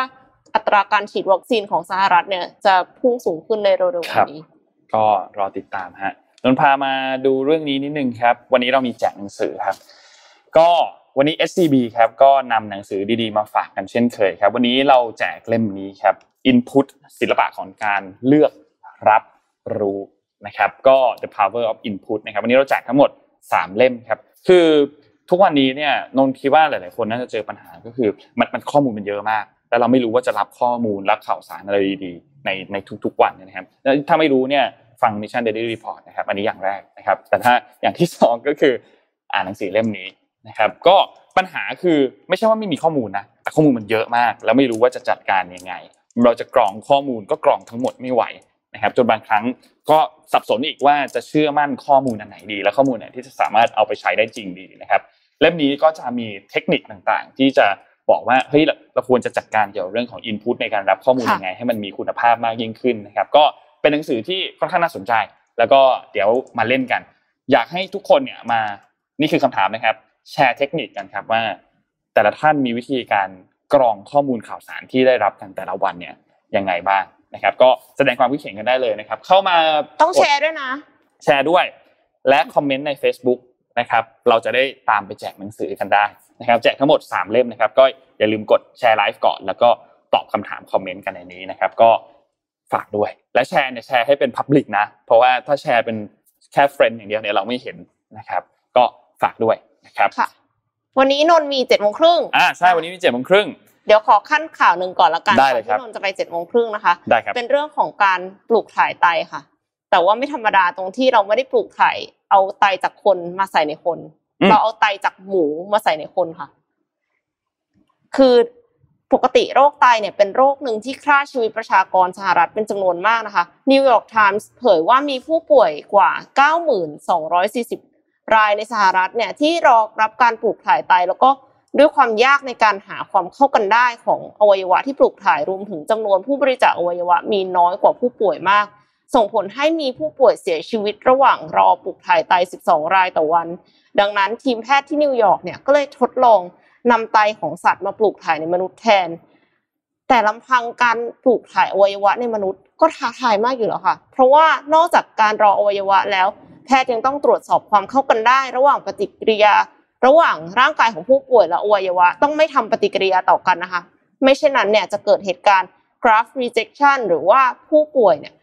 ภูมิคุ้มกันของผู้ป่วยทำลายอวัยวะที่ได้รับการปลูกถ่ายมาใหม่ ก็คือรู้สึกเหมือนกับว่ามันเป็นสิ่งแปลกปลอมที่เข้ามาอยู่ในร่างกาย ก็เลยต้องทำลาย หรือ graft versus host นะคะภูมิคุ้มกันในอวัยวะที่ปลูกถ่ายเนี่ยทำลายเซลล์ร่างกายของผู้ป่วย ซึ่งสุดท้ายแล้วการรักษาก็จะไม่ได้ผลแล้วก็อาจจะเกิดอันตรายกับผู้ป่วยด้วยนะคะ ขนาดอวัยวะจากมนุษย์ด้วยกันเองเนี่ยยังไม่สามารถนำมาใช้ร่วมกันได้ง่าย ๆ เลยนะคะ การใช้อวัยวะจากสัตว์มาปลูกถ่ายในมนุษย์เนี่ย ยิ่งแทบจะเป็นไปไม่ได้เลยค่ะ คือจริง ๆ แนวคิดการปลูกถ่ายอวัยวะ หรือส่วนประกอบจากสัตว์ ไม่ใช่สิ่งใหม่ค่ะ เพราะว่ามีคนพยายามจะทำมาตั้งแต่ศตวรรษที่ 17 แล้วนะคะ หลายร้อยปีที่แล้ว กระบวนการปลูกถ่ายโดยใช้อวัยวะจากสัตว์ต่างสายพันธุ์เนี่ยเรียกว่า xenoplantation xenoplant ขอโทษค่ะ xenotransplantation โดยครั้งแรกเป็นความพยายามในการถ่ายเลือดสัตว์ ให้กับผู้ป่วยที่เสียเลือดมาก แล้วก็มีการ ปลูกถ่ายหัวใจของลิงบาบูนให้กับผู้ป่วยด้วย แต่ว่าไม่เคยประสบความสำเร็จเลยค่ะซ้ำร้ายผู้ป่วยที่เข้ารับการปลูกถ่ายเนี่ยยังเสียชีวิตทุกรายอีกด้วยนะคะ ดังนั้นการปลูกถ่ายอวัยวะจากสัตว์สู่มนุษย์เนี่ยจึงเป็นความท้าทายอย่างมากทั้งในแง่ของกระบวนการรักษาแล้วก็เรื่องของจริยธรรมด้วย แต่ว่าล่าสุดศัลยแพทย์จากมหาวิทยาลัยนิวยอร์กนำโดยคุณหมอโรเบิร์ตมอนต์โกเมอรีนะคะ ก็ทดลองปลูกถ่ายไตหมู ในร่างของหญิงรายหนึ่งค่ะ ที่เสียชีวิตจากการรอปลูกถ่ายไต แทนที่จะเป็นปลูกถ่ายในผู้ป่วยที่ยังมีชีวิตอยู่ เพราะว่าเดิมอย่างที่บอกไปว่าทุกรายเนี่ยเสียชีวิตหมดนะคะ ดังนั้นก็คงไม่มีใครที่จะอยากได้รับการปลูกถ่ายในตัวเองใช่ไหมคะเพราะว่าเคสที่ผ่านมานี่ไม่เคยเคยรอดเลย แต่ว่าถ้าเขาเสียชีวิตแล้วอะ จะรู้ได้ยังไงว่าตกลงไตมันทำงานอะ เขาใช้วิธีว่าร่างของหญิงสาวผู้นี้ค่ะ ก็คือได้รับการประคับประคองให้เซลล์ยังสามารถมีชีวิตอยู่ได้ชั่วขณะหนึ่งเพื่อที่จะทดลองโดยเฉพาะ ทีมแพทย์เนี่ยนำไตมาปลูกถ่ายพร้อมต่อหลอดเลือดใหญ่เข้าสู่ไตหมูนะคะ ซึ่งคาดว่าเลือดเนี่ยยังสามารถไหลเวียนอยู่ เนื่องจากมีเครื่องสูบฉีดที่ต่อจากภายนอกค่ะ เพื่อให้เกิดการทำงานของไตหมูเสมือนจริงในมนุษย์ เออไม่ไม่ได้เสมือนจริง ไตหมูจริง ๆ แต่ว่ามันต่อกับตัวมนุษย์นะคะ หลังจากติดตามผลนาน 54 ชั่วโมง พบว่าไตหมูที่สามารถนำมาปลูกถ่ายเนี่ยกรองของเสียได้ตามปกติค่ะ สร้างปัสสาวะที่มีความเข้มข้นเท่า ๆ กับปัสสาวะของมนุษย์สุขภาพดีทั่วไปด้วย ค่าไตต่างๆ ก็อยู่ในสภาวะปกตินะคะ มีการติดตามค่าครีเอตินีน ซึ่งเป็นสารที่บ่งบอกภาวะไตวายได้ คือถ้าครีเอตินีนมีค่าสูงขึ้นเนี่ยก็คือเหมือนกับไตกำลังจะวายครับ อีกทั้งยังไม่เกิดการทำลายโดยภูมิคุ้มกันของร่างกายด้วย แต่ว่าเขาทำมากันตั้งหลายร้อยปีแล้วอะ ก็ทำไม่ได้ ครั้งนี้มีเทคนิคอะไรทำไมถึงทำได้นะคะ นักวิจัยจากสถาบัน r e v i v i c o r ซึ่งใช้เทคโนโลยีพันธุวิศวศาสตร์ ตัดแต่งยีนของหมู ที่จะนำมาใช้ในการปลูกถ่ายเนี่ยนะคะเนื่องจากว่าเซลล์หมูมีสารอัลฟากาแลคโตสซึ่งพบได้ในสัตว์เลี้ยงลูกด้วยนมทั่วไป แต่ไม่พบในมนุษย์ ถ้าสมมติว่าปลูกถ่ายอวัยวะของหมูหรือว่าสัตว์เลี้ยงลูกด้วยนมชนิดอื่น ที่ยังไม่ถูกตัดแต่งยีนเนี่ยสารอัลฟากาแลคโตสนี่เองที่จะกระตุ้นภูมิคุ้มกันของผู้ป่วย ให้ทำลายอวัยวะของสัตว์ที่นำมาปลูกถ่ายค่ะ ดังนั้นถ้ากำจัดสารอัลฟากาแลคโตสได้ก็จะลดการปฏิเสธอวัยวะ โดยภูมิคุ้มกันของผู้ป่วยได้ ความสำเร็จครั้งนี้เนี่ยเป็นก้าวสำคัญทางการแพทย์ที่อาจจะช่วยเหลือ ผู้ป่วยช่วยชีวิตผู้ป่วยโรคไตได้อีกมากมายทั่วโลกนะคะ ทั้งนี้มหาวิทยาลัยนิวยอร์กและนักวิจัยจาก r e v i v i c o r ที่เขาร่วมกันทดลองครั้งเนี้ยค่ะเขาก็บอกว่ายังต้องศึกษาผลจากการปลูกถ่ายอวัยวะเพิ่มเติมในมนุษย์ที่ยังมีชีวิตอยู่ พร้อมติดตามผลในระยะยาวเพื่อที่จะให้ได้ผลลัพธ์เป็นที่ประจักษ์แล้วก็ต้องพิจารณาเรื่องจริยธรรมทางการแพทย์อีกด้วยอือค่ะหือน่าสนใจนะอันเนี้ย แต่ว่าถ้าทำได้จริงเนี่ย โหมันจะช่วยชีวิตคนได้เยอะเยอะมากมากเลยนะคะ ดีมากครับ ดีมากดีมาก ไปต่อกันที่เจ็ดโมงครึ่งกันไปเลยต่อค่ะเจ็ดโมงครึ่งกันดีกว่าฮะ วันนี้มาตามสัญญาครับ เมื่อสัปดาห์ที่แล้วสัญญาว่าจะมาเล่าเรื่องเบสิ c โฟโตกราฟีให้ฟัง ก็วันนี้จะเป็นเบสิกจริง ๆ ใช้เวลาคิดว่าไม่น่าเต็มที่10นาที แต่ไม่น่าถึง5นาทีถึง7นาทีแล้วกัน ไม่น่าจะเกินนี้ แล้วก็กล้องที่พูดถึงอันนี้เนี่ยเราจะพูดถึงพวก ตัวกล้องที่เป็นกล้องจริงๆแล้วกัน mirrorless DSLR ทั้งหลาย แต่ว่าเทคนิคต่างๆ ใช้กับกล้องมือถือได้เล็กน้อยเหมือนกัน เดี๋ยวจะค่อยๆ บอกแล้วกันว่ามันใช้ยังไงบ้างนะครับ ทีนี้เวลาพูดถึงเรื่องกล้องเนี่ยสิ่งที่เราต้องรู้จริง ๆ แล้วเนี่ยมันมีไม่เยอะมากนนสรุปมาให้เป็นแค่สี่เรื่องหลักๆเท่านั้นเองว่าเราต้องรู้แค่สี่เรื่องเนี้ยเราก็จะถ่ายรูปพอได้แล้วและที่เหลือมันจะขึ้นอยู่กับประสบการณ์ของแต่ละคนและยิ่งคุณไปถ่ายมาเยอะเท่าไหร่เยอะเท่าไหร่คุณก็จะ up skill เพิ่มเติมมากขึ้นไปเท่านั้น เรื่องแรกที่ต้องรู้คือเรื่องนี้ครับคือ จะใช้คำว่า ISO ก็ได้ จะใช้คำว่า ISO ก็ได้ จริงๆแล้วค่ะเขามันคือ ISO นะ ไม่ใช่ ISO นะโอเค ISO แล้วกัน เราจะเรียกว่า ISO ISO คืออะไร ISO เนี่ยมันคือภาษาอังกฤษคือคือ sensitivity of camera sensor มันคือเขาเรียกว่าความ sensitive ของตัวเซนเซอร์ของกล้องของเรา ที่พูดคืออย่างนี้ครับ ถ้าสมมุติว่าตัวเลขอะอันนี้เปรียบเทียบชัดเจน ภาพนี้คือทางด้านซ้ายเป็นตัวเลข ISO ที่ต่ำ ส่วนใหญ่ต่ำที่สุดในกล้องกล้องโดยมากจะอยู่ที่ 100 ที่ต่ำที่สุด ตัว noise เนี่ยมันก็จะน้อย มันจะไม่มีความเป็นเกรนในภาพเป็นจุดๆในภาพจะไม่ค่อยมี ด้านขวาเนี่ยด้านขวาเนี่ยจะเป็นภาพที่ ISO เยอะสามพันสองนี่คือค่อนข้างเยอะละนะครับก็จะเห็นว่ามันจะมี noise ค่อนข้างเยอะ มันจะมีความเกรนเกรนอยู่ในภาพค่อนข้างเยอะ ทีนี้หลักของมันคือ คุณไม่อยากให้ภาพคุณมี grain เยอะหรอกเพราะคุณก็อยากให้ภาพคุณ clean clean ถูกไหม ยกเว้นว่าคุณจะอยากแต่งให้มันเป็นฟิล์มซึ่งมันไม่เหมือนกันนะ ความเป็น grain ที่มันเป็น noise กับความเป็น grain ที่มันเป็นแบบเราถ่ายรูปฟิล์มไม่เหมือนกัน เพราะฉะนั้นเราก็อยากให้มันภาพมันเป็นแบบด้านซ้าย คืออยากให้ภาพมัน clear ที่สุดให้มันชัดที่สุดนะครับ เพราะฉะนั้นตัวเลขที่น้อยเนี่ยนะครับ ก็จะเป็นตัวเลขที่ทำให้ noise มันลดมันน้อยขึ้นมันน้อยแต่แสงมันก็จะน้อยตามไปด้วยนะครับแต่ ISO ที่เยอะมากยิ่งขึ้นเนี่ยตัวเลขมันก็จะเยอะขึ้นใช่ไหม แสงก็จะยดเยอะมากขึ้นอีกเพราะมันมีการชดเชยแสงเข้าไปเยอะและที่สำคัญก็คือ noise มันก็จะเยอะ ทีนี้เราปรับยังไงดี เทคนิคของเราคืออย่างนี้ สมมุติว่าถ้าเราอยู่กลางแดดเนี่ยนะครับมีแดดมีแสงเยอะเนี่ยเอาตัวเลขให้น้อยที่สุดไปก่อนเลยหนึ่งร้อยแล้วเข้ามาในร่มนิดนึงอาจจะเพิ่ม ISO ขึ้นมาเป็นสักสองร้อยและถ้าแสงยิ่งน้อยลงไปอีกอาจจะเป็นสี่ร้อยเป็นแปดร้อย เป็นพันหกร้อยแล้วถ้าที่ที่แบบตอนถ่ายตอนกลางคืนเลยแสงน้อยมากๆมีแค่แสงไฟเล็กๆน้อยๆอย่างเงี้ยอาจจะเร่งไปจนถึง3,200ทั้งนี้ทั้งนั้นขึ้นอยู่กับตัวของคุณภาพของกล้องที่คุณใช้ด้วย ถ้ากล้องพูดง่ายๆถ้ากล้องมันยิ่งแพงมากคุณภาพกล้องมันดีมากๆเนี่ย มันก็มีโอกาสที่คุณใช้ตัวเลข ISO สูงๆแล้วคุณภาพของภาพที่ออกมาเนี่ยมันก็ยังไม่ได้มีน้อยเยอะมาก แต่เอาง่ายที่ดีที่สุดคือตัวเลขเนี้ยให้น้อยไว้ให้น้อยที่สุดไว้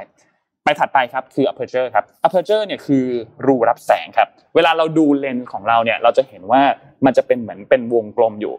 แล้วถ้าเราปรับตัวเลขรูรับแสงให้มันกว้าง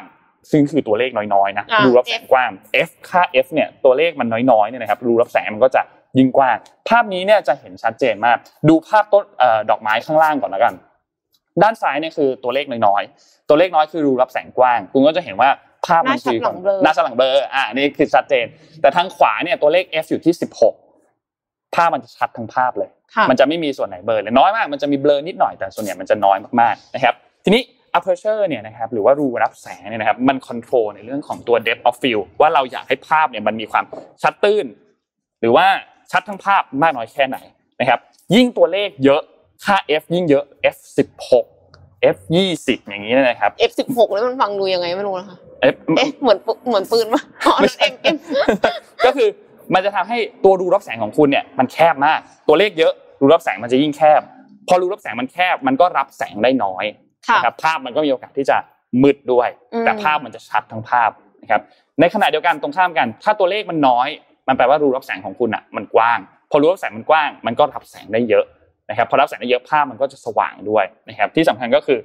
ภาพของคุณเนี่ยมันก็จะมีความแบบหน้าชัดหลังเบลอเวลาอ่าเวลาถ่ายแบบ portrait ถ่ายคนอะพูดง่ายๆหรือว่าคุณไปถ่ายแฟนคุณเนี่ยมันก็จะได้ภาพที่มันสวยยิ่งขึ้น เพราะว่าแฟนคุณก็จะเด่นออกมาฉากหลังมันก็จะเบลอๆนิดนึงอย่าโฟกัสผิดจุดแล้วกันนะอ่าอย่าโฟกัสผิดจุดเพราะนั้นภาพนี้ก็น่าจะอธิบายได้สมได้ได้ค่อนข้างเคลียร์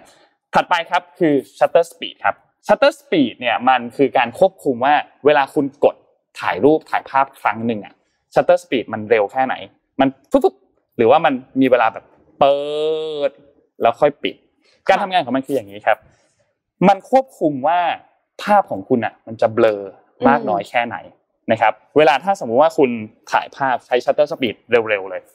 เป็นเลขแบบ high speed มากมันก็จะภาพมันจะไม่เบลอภาพมันจะชัดมาก คือทุกอย่างเวลาสมมติว่านนขยับมืออย่างนี้เราใช้ shutter speed สูงๆเนี่ยนะครับ ภาพมันก็จะแทบจับมือนนได้เลยเหมือนมือนนอยู่นิ่งๆเลยเวลาเราดูรูปถ่ายออกมา แต่ถ้า shutter speed มันต่ำๆเวลาเราขยับแบบนี้เนี่ย คุณจะเห็นภาพเลยว่า นิ้วมันจะเบลอค่ะเพราะว่าภาพมันไม่ชัดมียี่สิบนิ้วเลยค่ะอ่าใช่ มันจะเหมือนนิ้วมันจะเยอะมากๆ ซึ่งถ้าเราเปิด shutter speed นานๆชัตเตอร์ช้าๆ มีเวลาให้กล้องรับแสงเข้ามาเยอะภาพก็จะสว่าง แต่ถ้าเราเปิดชัตติ shutter speed เร็วๆมากๆ เวลาที่กล้องจะรับแสงเข้ามา มันก็จะน้อย พอเวลาน้อยภาพมันก็จะมืดนะครับ ทีนี้ shutter speed มันใช้แบบนี้ครับ มันขึ้นอยู่กับว่าคุณกำลังถ่ายภาพอะไรอยู่ถ้าสมมุติว่าคุณกำลังถ่ายภาพนางแบบที่เขายืนนิ่งๆ ไม่ได้ขยับเยอะยืนอยู่นิ่งๆ shutter speed ไม่ต้องเร็วมากก็ได้ อยู่ที่อาจจะประมาณสัก1ต่อ200 1ต่อ250 จะอยู่ประมาณตรงนี้ก็จะค่อนข้าง capture ได้ทุกอย่างแหละแต่ถ้าคุณไปถ่ายภาพกีฬา ถ่ายภาพรถยนต์ที่กำลังวิ่งอยู่เนี่ยคุณต้องใช้ shutter speed สูง อาจจะเป็น1ต่อพัน1ต่อ2,000ให้ shutter speed มันเร็วมากยิ่งขึ้น เพื่อจะได้ capture moment ตรงนั้นไว้ได้ ไม่ให้รถมันเบลอ ไม่ให้นักกีฬาเบลอ หรือถ่ายภาพสุนัขที่กำลังวิ่งอยู่เนี่ยไม่ให้มันเบลอ อันเนี้ยเป็นวิธีการใช้ shutter speed แต่ว่ามันมีอีกกรณีหนึ่งค่ะ ก็คือสมมุติว่าเราอยากจะถ่ายให้เห็นว่าเป็นแสงไฟที่แบบว่าถ่ายถนนอะ แล้วให้เป็นสีแดงสีเหลืองอย่างเงี้ย หรือเราต้องใช้ shutter speed น้อยๆปะถูกต้องหรือว่าเราถ่ายแบบเวลาไปกลางป่าไปกลางเต็นท์อย่างเงี้ยต้องการจะถ่ายแบบดาวถ่ายท้องฟ้าให้เห็นเยอะๆอย่างเงี้ยพวกนี้เนี่ยเขาจะใช้ shutter speed ต่ำๆบางทีอาจจะ 15 วิเลยด้วยซ้ำ20 วิเลยด้วยซ้ำแต่ประเด็นสำคัญของมันคือ คุณต้องมีขาตั้งกล้อง ใช่ ถ้าไม่มีขาตั้งกล้อง มือคุณไม่มีทาง ไม่มีทางใช้คำว่าไม่มีทางเลยว่าที่จะนิ่งขนาดนั้นในการที่จะถือกล้องเป็นเวลา 20 วินาที แล้วให้ทุกอย่างมันนิ่งมากๆ เพราะฉะนั้นต้องหาขาทางกล้อง เพื่อมาตั้งให้กล้องอะมันอยู่นิ่งๆแล้วให้ภาพที่คุณถ่ายอะมันขยับไป คุณก็จะได้ภาพอีกแบบหนึ่งนะครับเพราะฉะนั้นอันนี้ขึ้นอยู่กับว่าเราต้องวัตถุประสงค์วัตถุประสงค์ที่เราจะถ่ายอะไร แล้วก็ต้องการถ่ายให้ออกมาหน้าตาแบบไหนเพราะว่าถ้าสมมติว่าถ่ายรถ แต่ว่าถ่ายรถต้องการความชัดถ่ายไปถ่ายฟอร์มูล่าวันเนี้ยอยากจะให้เห็นว่ามันชัด แต่ถ้าอยากให้เห็นว่ามันเร็วอะแล้วมีแบบมีเส้นลากเนี่ยต้องใช้ shutter speed ต่ำลงถูกต้องก็จะถ่ายอีกแบบหนึ่งเพราะฉะนั้นเนี่ยแหละ มันคือมาที่ภาพนี้คืออีกภาพถัดไปเลยครับ คือสามเหลี่ยมอันนี้ มันจะต้องปรับวิ่งหนีหนีกันไปมา เพราะว่าสามค่านี้เนี่ยจะเป็นค่าที่คุณต้องปรับอยู่ตลอดแหละเวเทคนิคของนนเวลานนถ่ายรูปคือนนเริ่มต้นจาก ISO ก่อนเลย เรียงตามที่ที่เรียงมาเมื่อกี้เลย เริ่มต้น ISO ก่อนเลย เอาอย่างไงก็ได้ให้มันต่ำที่สุดก่อน ให้มันอย่างน้อยไม่ไม่ต้องชดเชยแสงมาก มันจะได้ภาพมันจะได้มีคุณภาพที่ดี ภาพมัน clean ไม่มี noise ไม่มีอะไรเกิดขึ้นนะครับสองคือคุณต้องการภาพแบบไหนอะต้องการภาพถ่ายภาพแบบอย่างเงี้ย คุณก็ปรับตัวเลข f ให้มันน้อยๆ รูรับแสงมันกว้างๆ แบบจะได้ชัดๆ ฉากหลังจะได้เบลอหน่อย และสามสุดท้ายค่อยมาจัดการเกี่ยวกับเรื่องของ shutter speed ทีนี้คุณก็ค่อยๆดูแล้วว่า พอคุณจัดการเรื่อง shutter speed เอ้ย ISO เสร็จแล้ว จัดการรูรับแสงเสร็จแล้วเนี่ย ภาพมันมืดไปภาพมันสว่างไป ก็ค่อยๆ ลองปรับ ค่อย ๆ ลองเล่นดูนะครับ คุณก็จะค่อยๆ เห็นแล้วว่า พอปรับสามค่านี้แล้วมันเป็นยังไง แนะนำทริคเล็กๆน้อยๆสำหรับคนที่ถือกล้องที่เป็น mirrorless หรือเป็นกล้องที่เป็น DSLR มันจะมีโหมดอันหนึ่งที่ชื่อว่าโหมด AV โหมด AV นนจำไม่ได้แล้วมันย่อมาจากอะไร แต่โหมด AV อันนี้มันจะเป็นโหมดที่คุณตั้งค่ารูรับแสง ตั้งค่า ISO แล้วกล้องจะจัดการเรื่อง shutter speed ให้คุณเองมันก็จะใช้งานง่ายยิ่งขึ้น เวลานนถ่ายรูปถ่ายรูปเล่นกับเพื่อนหรือถ่ายงานถ่ายอะไรเงี้ยนนก็มักจะใช้โหมดนี้เพราะว่าไม่ต้องไปยุ่งกับแสงมากเราไม่ต้องไปยุ่งไม่ต้องมายุ่งกับตัว shutter speed มาก จัดการแค่ว่าอ๋อเราอยากได้ภาพหน้าชัดของเบอร์นะ ใช้ F ไปปรับ ISO ไป แล้วที่เหลือให้กล้องจัดการ พวกเทคโนโลยีของกล้องในยุคสมัยตอนนี้มันก็จะดีขึ้นเรื่อยๆแหละนะครับเพราะฉะนั้นอันนี้เป็นสามอย่างที่สำคัญมากๆแล้วก็สุดท้ายสำหรับเทคนิคที่เอาไปใช้ได้ทุกอันเลย ใช้กับกล้องได้ใช้กับกล้องมือถือก็ได้ คือ rule of thirds rule of thirds นี่คือเขาจะแบ่งภาพเหมือนตาราง OX อะพอแบ่งภาพเป็นตาราง OX ปุ๊บมันจะมีจุดตัดของเส้นที่อยู่ตรงกลาง ให้ object ภาพของคุณไม่ว่าจะเป็นคน เป็นสุนัขเป็นของเป็นอะไรก็ตามเนี่ยให้มันมาอยู่ในช่วงบริเวณของจุดตัดของภาพนั้น มันจะทำให้ balance ให้ composition ของภาพอะมันดูน่าสนใจมากขึ้น และสวยมากขึ้น พูดอย่างนี้อาจจะแบบมองไม่เห็นภาพนะเราไม่ได้เตรียมภาพมาด้วยเพราะว่าบดีมันไม่ได้ไปถ่ายมาก็เลยไม่ได้เตรียมภาพรูปเตอร์มาให้ดูแต่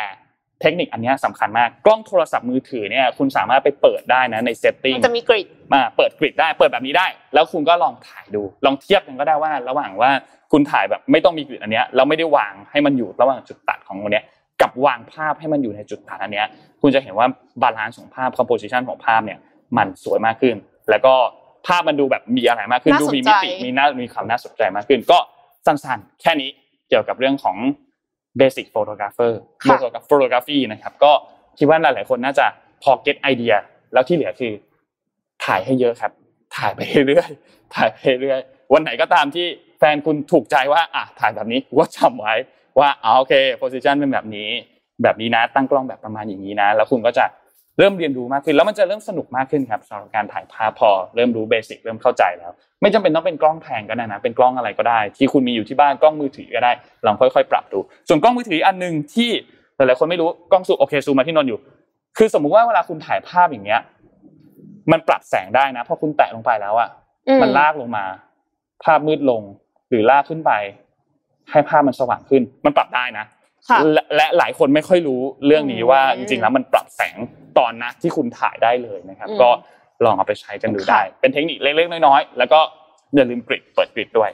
มีหลายคนที่บอกว่าเดี๋ยวนี้ใช้กล้องมือถือแล้ว แล้วก็เลิกใช้กล้องแบบเลิกแบกกล้องแล้วอะอือฮึ mirrorless อะไรเงี้ยก็ยังไม่แบกเลยด้วยซ้ำขนาดอืม mirrorless มันเล็กกว่า DSLR เนาะครับ แต่ว่าจะบอกว่าถ้าสมมติว่าใช้ซัมซุงอะค่ะมันสามารถที่จะปรับปรับเป็นโปรโหมดได้อ่าเออคือปรับเป็นโปรโหมดเนี่ยปรับ F ได้ด้วยนะกล้องแน่นอนว่ามันไม่ได้แบบมันไม่ได้ว่าค่า F มันต่ำมากๆ แล้วก็แบบรูรับแสงเนี่ยอื้อหือกล้องมันก็เล็กแค่เนี้ยมันก็จะอะไรนักหนาแต่ว่าก็คือหมายถึงว่าแบบว่าเอ็มใช้โน้ตยี่สิบนะครับก็คือ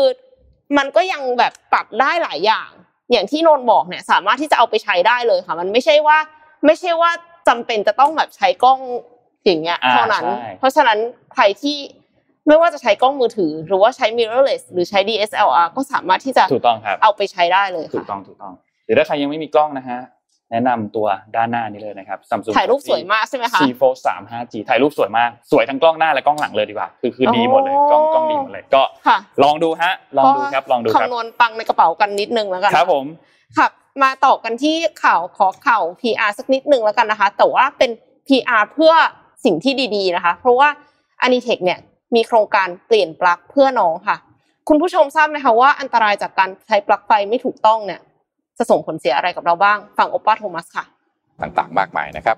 ถึงแม้ว่าจะมีนวัตกรรม เทคโนโลยี แล้วก็มาตรฐานใหม่ๆออกมา เพื่อที่จะป้องกันปัญหานี้นะครับ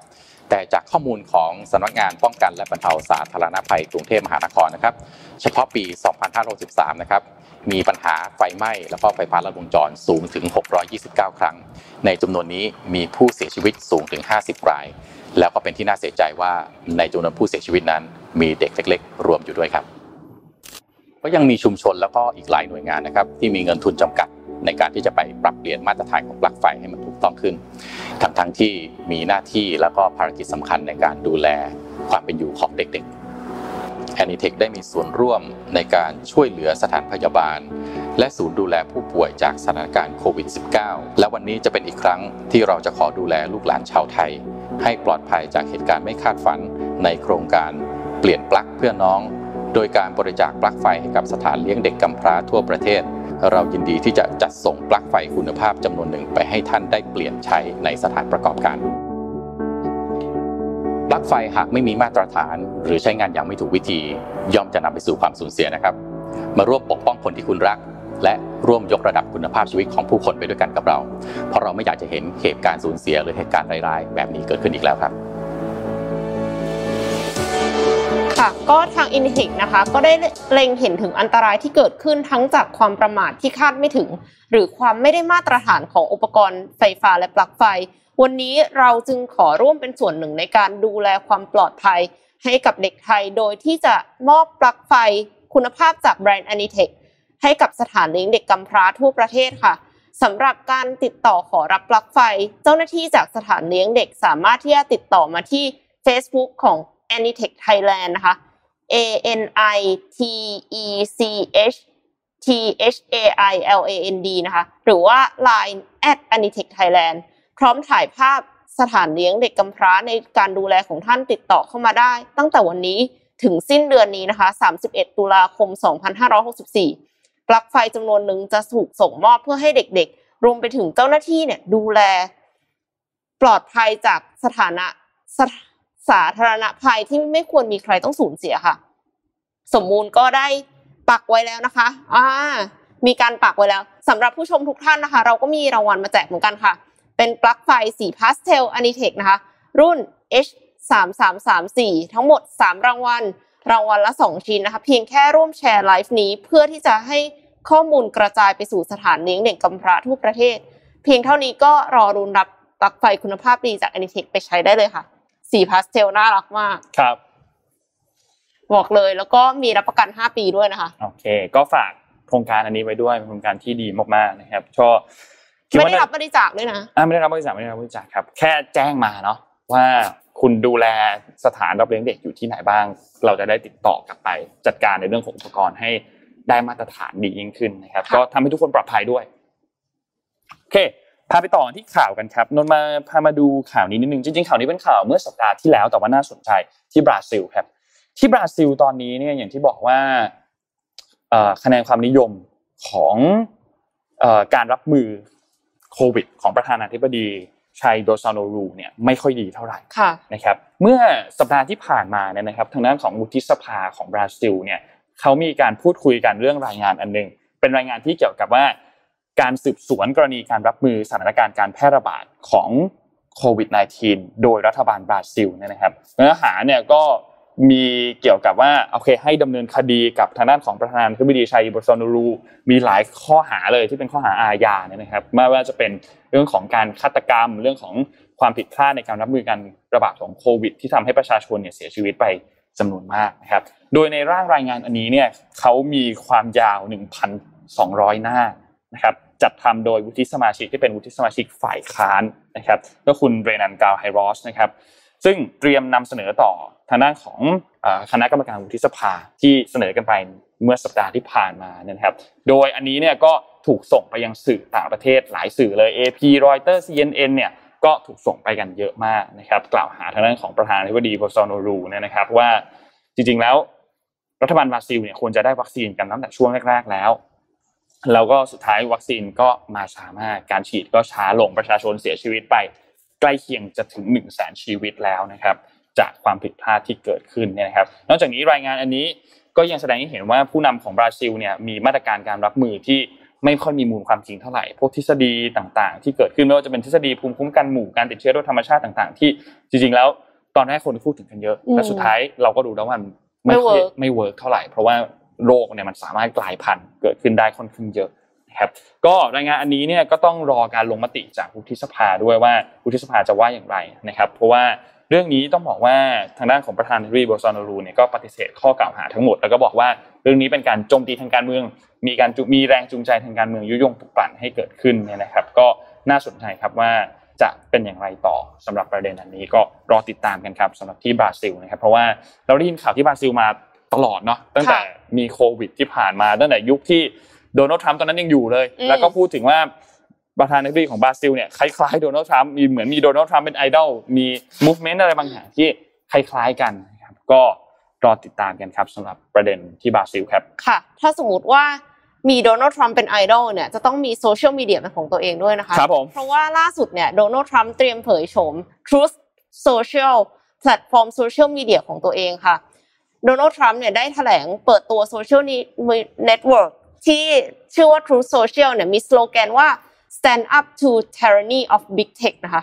คือไม่อยากจะทนกับการกระทำของอำนาจบริษัทเทคโนโลยีใหญ่ ๆ แล้วนะคะ แพลตฟอร์มนี้เนี่ยมันเป็นความร่วมมือของ The Trump Media and Technology Group เพิ่งเคยได้ยินนะคะ TMGT นะคะ และ Digital World Acquisition ที่ติดอันดับ NASDAQ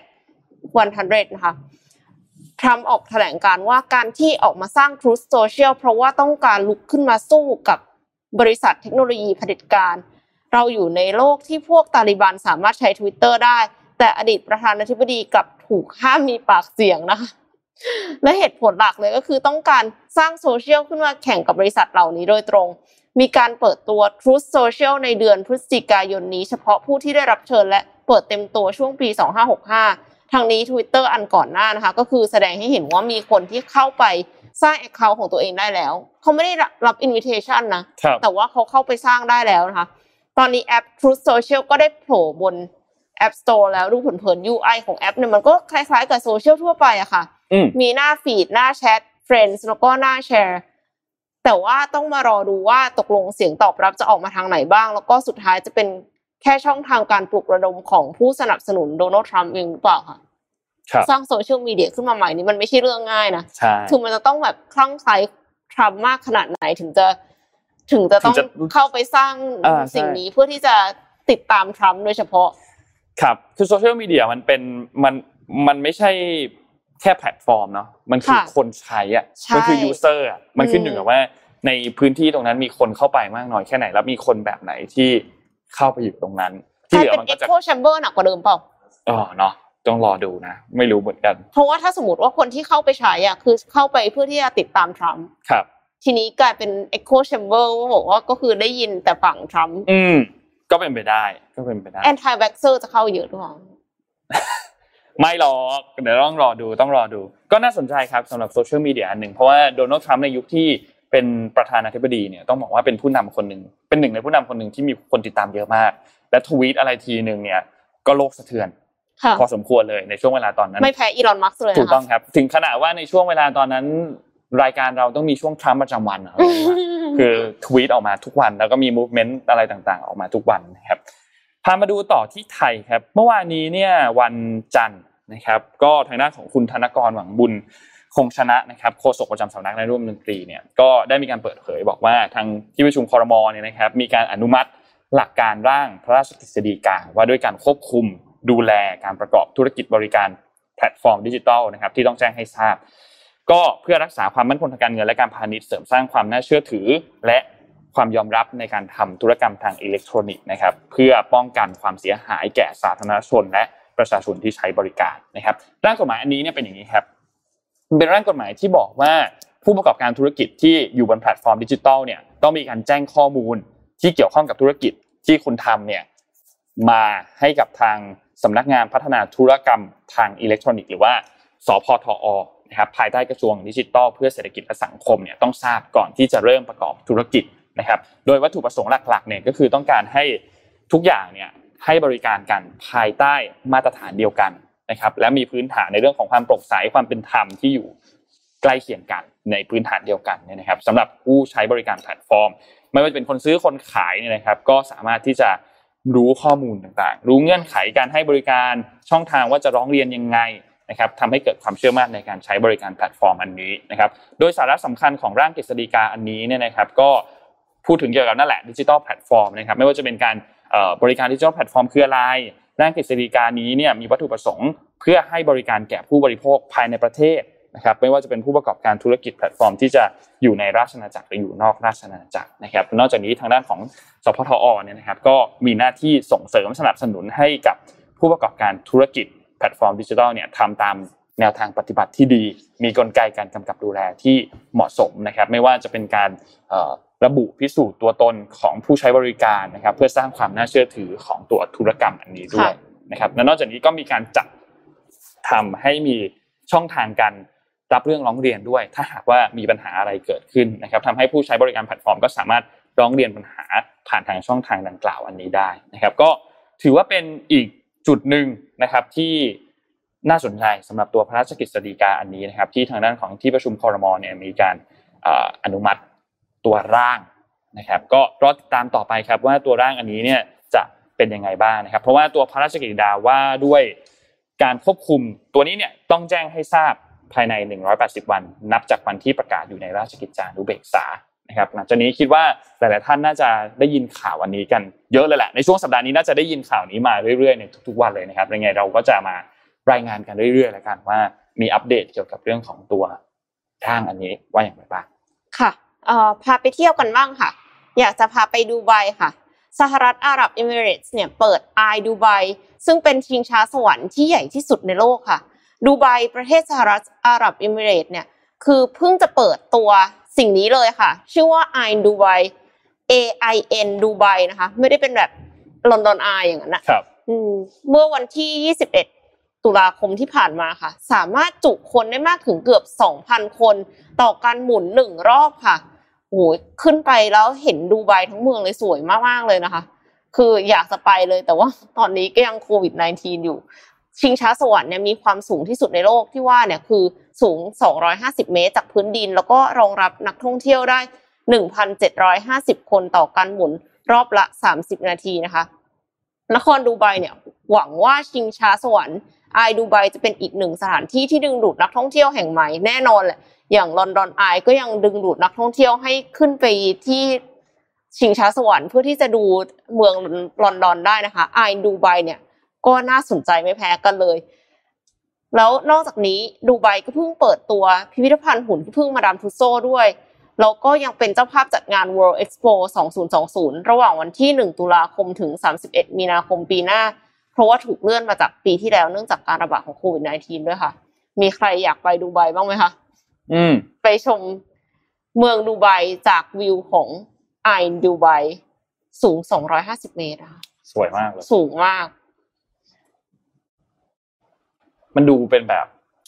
เมืองแห่งเทคโนโลยีเนาะค่ะ ที่แบบทุกอย่างดูตระการตาไปหมดนะครับ ใช่ใช่แต่ว่ามันก็จะไม่ค่อยมีต้นไม้เนอะอ่าใช่ใช่ใช่ ก็ก็คงจะต้องค่อยๆจัดการกันเนาะสำหรับเรื่องของต้นไม้นะครับ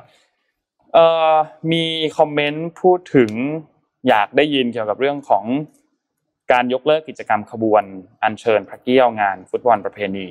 ของจุฬากับธรรมศาสตร์อันนี้นะครับ ประเด็นอันนี้เนี่ยจริงๆนนท์พยายามตามอ่านแล้วแต่ว่าคือด้วยความที่นนท์ไม่ได้จบจุฬาเนอะนนท์ก็เราไม่ได้จบธรรมศาสตร์ด้วย ก็ก็เลยจะไม่ไม่ไม่รู้เกี่ยวกับเรื่องของประเด็นประเพณีอันนี้มากเดี๋ยวขอไปทำกันบ้านมาเพิ่มเติมให้ก่อนว่า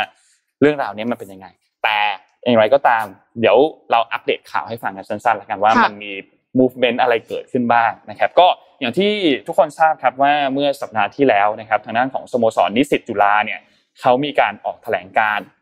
ยกเลิกตัวกิจกรรมขบวนอัญเชิญพระเกี้ยว งานฟุตบอลประเพณีจุฬามอทอเนี่ยนะครับ เพราะว่าเหมือนเป็นการบอกว่า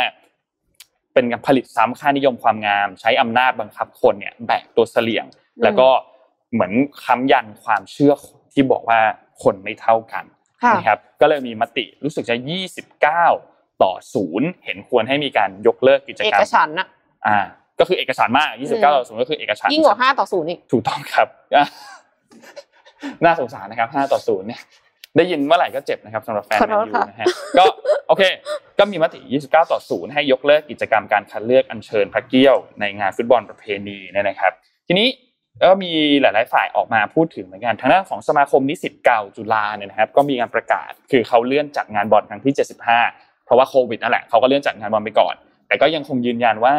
มีจะมีการอัญเชิญพระเกี้ยวในงานบอลครั้งในในจะมีงานบอลครั้งต่อไป เพราะว่าทางด้านของสมาคมนิสิตเก่าจุฬาเนี่ยยังคงสืบสานให้มีการอัญเชิญพระเกี้ยวอันเป็นสัญลักษณ์ที่ได้รับพระราชทาน จากสมเด็จพระปิยมหาราช และสมเด็จพระมหาธีรราชเจ้า เพื่อเป็นขวัญกำลังใจ และความภาคภูมิใจในจุฬาลงกรณ์มหาวิทยาลัยของเหล่านิสิตเก่าและนิสิตปัจจุบันทั้งมวลนะครับ ก็มีการออกแถลงการณ์อันนี้ออกมา ประเด็นนี้ก็เลยน่าสนใจว่าหลังจากนี้เนี่ยคือหนึ่งสมาคม นิสิตเก่ากับตัวสมาคมของนิสิตปัจจุบันเนี่ยนะครับสโมสรนิสิตปัจจุบันเนี่ยเขาดูจะมีความเห็นไม่ตรงกันเท่าไหร่นะครับ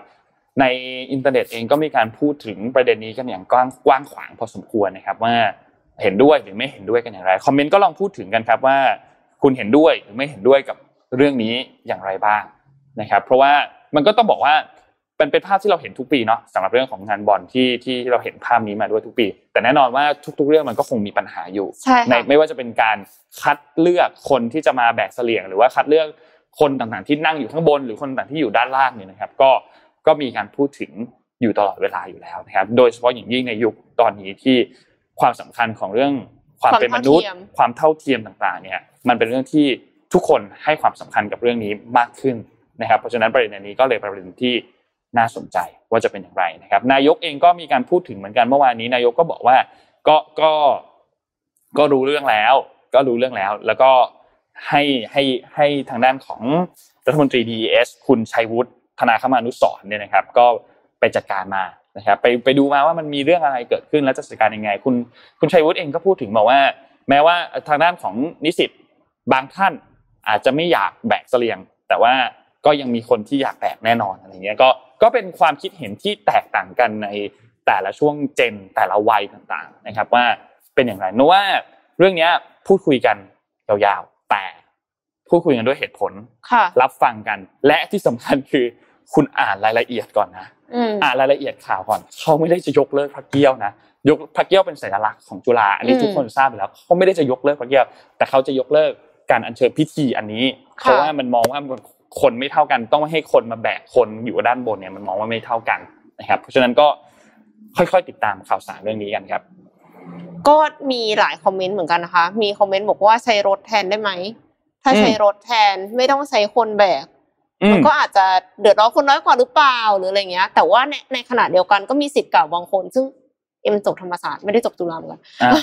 ซึ่งมีสิทธิ์เก่าหลายคนที่บอกว่าเขาเป็นคนหนึ่งในคนที่แบกเสลี่ยง แล้วเขามีความภาคภูมิใจในอืมสิ่งนี้ แล้วก็รู้สึกว่าเขาได้อะไรเยอะจากการไปแบกครัอะบมันก็เป็นอีกหลายมุมมองค่ะถูกต้องคือครับต่างคนก็ต่างมองในแต่ละมุมเนาะแล้วก็บางคนเขาก็ต้องแยกกันระหว่างคอนเซปต์กับ execution ครับคือเหมือนกับว่าคอนเซปต์อาจจะดีเห็นด้วย หรือคอนเซปต์อาจจะไม่เห็นด้วย แต่ว่า ถ้าสมมติว่าคนบอกว่าคอนเซ็ปต์ดี แต่อาจจะบอกว่า execution มันไม่ดี ตั้งแต่ตอนที่ไปบังคับให้มาแบกบางคนอาจจะแบบเหมือนกับไม่ได้เต็มใจมาอะไรอย่างเงี้ยอ่าก็อาจจะต้องแก้ไขในเรื่องของการ recruit อะไรอย่างเงี้ยค่ะ ก็อืมดูกันได้หลายประเด็นค่ะอืมถ้าถึงยังไงก็อย่างที่นนท์บอกเนาะว่าอยากจะให้พูดคุยกันด้วยเหตุผล มากกว่าครับที่จะมาดราม่าใส่อารมณ์กัน มีคอมเมนต์อันหนึ่งพูดน่าสนใจคือ สาระของการแบกเสลี่ยงมันคืออะไร และสาระของการอัญเชิญพระเกี้ยวอะคืออะไรอืมเรายังคงคออันนั้นไว้ได้ไหมแต่เราค่ะปรับสิ่งแวดล้อมให้มันเข้ากับยุคปัจจุบันมากขึ้น เราจะทำแบบนั้นอะทำได้หรือเปล่าค่ะนะครับก็เป็นเรื่องที่ต้องพูดคุยกันครับ แล้วก็น่าสนใจมากว่าหลังจากนี้เนี่ยจะเป็นยังไงต่อสำหรับประเด็นเกี่ยวกับเรื่องของการอัญเชิญพระเกี้ยวครับค่ะในเอ่อเอ็มมีอีกข่าวหนึ่งนะคะ ก็คือเป็นเรื่องของ Google Play กับ Apple Store ค่ะ Apple Store เนี่ยคือ Apple ก่อนหน้านี้คือมีประเด็นกันเยอะมากนะคะเรื่องที่ว่าเก็บ 30%แล้วเสร็จแล้วก็คือต้องลดมาเป็น 15%นะคะ จากนักพัฒนาแอปที่ครับอัพแอปขึ้นไปใน App Store แล้วก็ Play Store ที่แต่เดิมอะไม่ว่าจะมี in app purchase อะไรก็ตาม จะโดนหักเลย 30%คือหักจาก revenue นะ ไม่ได้หักจาก profit อ่าคือจ่ายร้อยหักไปเลย 30 นะคะ แล้วก็ผู้พัฒนาแอปเนี่ยก็จะได้แค่ 70 เท่านั้น แต่ล่าสุด Apple ปรับกฎของ App Store เล็กน้อย 3 จุด การเปลี่ยนแปลงคือลบเงื่อนไขข้อ 3.1.3 ที่เดิมทีห้ามนักพัฒนาใช้ข้อมูลจากแอป เพื่อไปสื่อสารกับผู้ใช้นอกแอปว่ามีวิธีจ่ายเงินอื่น นอกจาก in-app purchase เช่น ส่งอีเมลแจ้งผู้ใช้ว่ามาจ่ายผ่านเว็บเราเถอะถูกกว่าเหมือนที่ Epic ทำนะอ่า Epic ใช่ Games ทำการลบข้อความออกก็ทำให้ Apple เนี่ยถือเป็นการปฏิบัติตามคำสั่งศาลจากคดี Apple กับ Epic Games นะคะ โดยถือว่า Apple ดำเนินการก่อนกำหนด 90 วัน คือครบกำหนดจริง ๆ แล้ววันที่ 9 ธันวาคม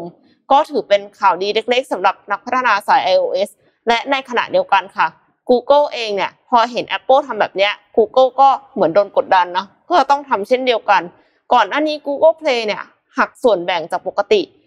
30%เหลือ 15%สำหรับรายได้ 1 ล้านดอลลาร์แรกนะคะ ซึ่งเขาบอกว่าครอบคลุมนักพัฒนากว่า 99%ของแพลตฟอร์มอยู่แล้ว แล้วก็หักส่วนแบ่งที่เหลือ 15%สำหรับแอปสื่อ เช่นอีบุ๊กเพลงวิดีโอเพราะว่าเขาเชื่อว่าค่าคอนเทนต์มันแพง ล่าสุด Google ก็ประกาศนโยบาย ลดค่าธรรมเนียม Google Play อีกรอบค่ะ หักค่าธรรมเนียมสำหรับแอปที่เป็นการเก็บค่าสมาชิกหรือว่า subscription จากเดิม 30%เหลือ 15%มีผล 1 มกราคมปีหน้านะคะ ส่วนแอปที่เป็นสื่อเนี่ยลดลงมาแล้วจาก 30 เหลือ 15 รอบนี้ลดอีกค่ะ เหลือ 10%เท่านั้น Google ยังให้ข้อมูลว่าถ้านับนักพัฒนาบน Play Store ทั้งหมด 97%เนี่ยเป็นแอปฟรี นักพัฒนาเนี่ยไม่ต้องเสียอะไรอยู่แล้ว ส่วนที่คิดเงินมีแค่ 3%เท่านั้น ซึ่ง 99%ของกลุ่มนี้กลุ่มที่คิดเงิน 3%เนี่ยนะคะ ก็เสียค่าธรรมเนียมแค่ 15%อยู่แล้ว การลดค่าธรรมเนียมอีกรอบก็น่าจะช่วยสนับสนุนนักพัฒนาขึ้นไปอีก ก็จริงๆ พูดกันตรงๆอะนะ 10%ก็ยังไม่ได้ น้อยขนาดนั้นครับ คือถ้าเทียบกันกับว่าร้อยหนึ่งเข้ามาหายไปสิบเลยเนี่ยอืมแล้วคือมันยังไม่ได้พูดถึงอย่างอื่นที่เขาจะต้องไปเสียไอ้ที่ว่าค่า royalty fee ถ้าสมมติว่าแบบค่าคอนเทนต์อะไรอย่างเงี้ยค่ะอือหือแต่ถึงยังไงก็ตามก็ถือว่าเป็น movement ที่ดีค่ะ จาก Google กับ Apple ครับ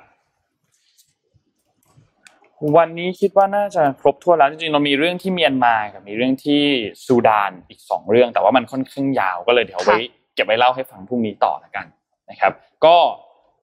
วันนี้น่าจะครบถ้วนแล้วเราชวนคุยเล่นๆนิดนึงแล้วกันว่าเมื่อช่วงวันหยุดที่ผ่านมาไปไหนกันมาบ้างนะครับไปเที่ยวไหนกันบ้างคิดว่าหลายๆท่านน่าจะเป็นลองวีคเอนน่าจะหยุดไปต่างจังหวัดกันเยอะเนาะอย่างนนท์ไป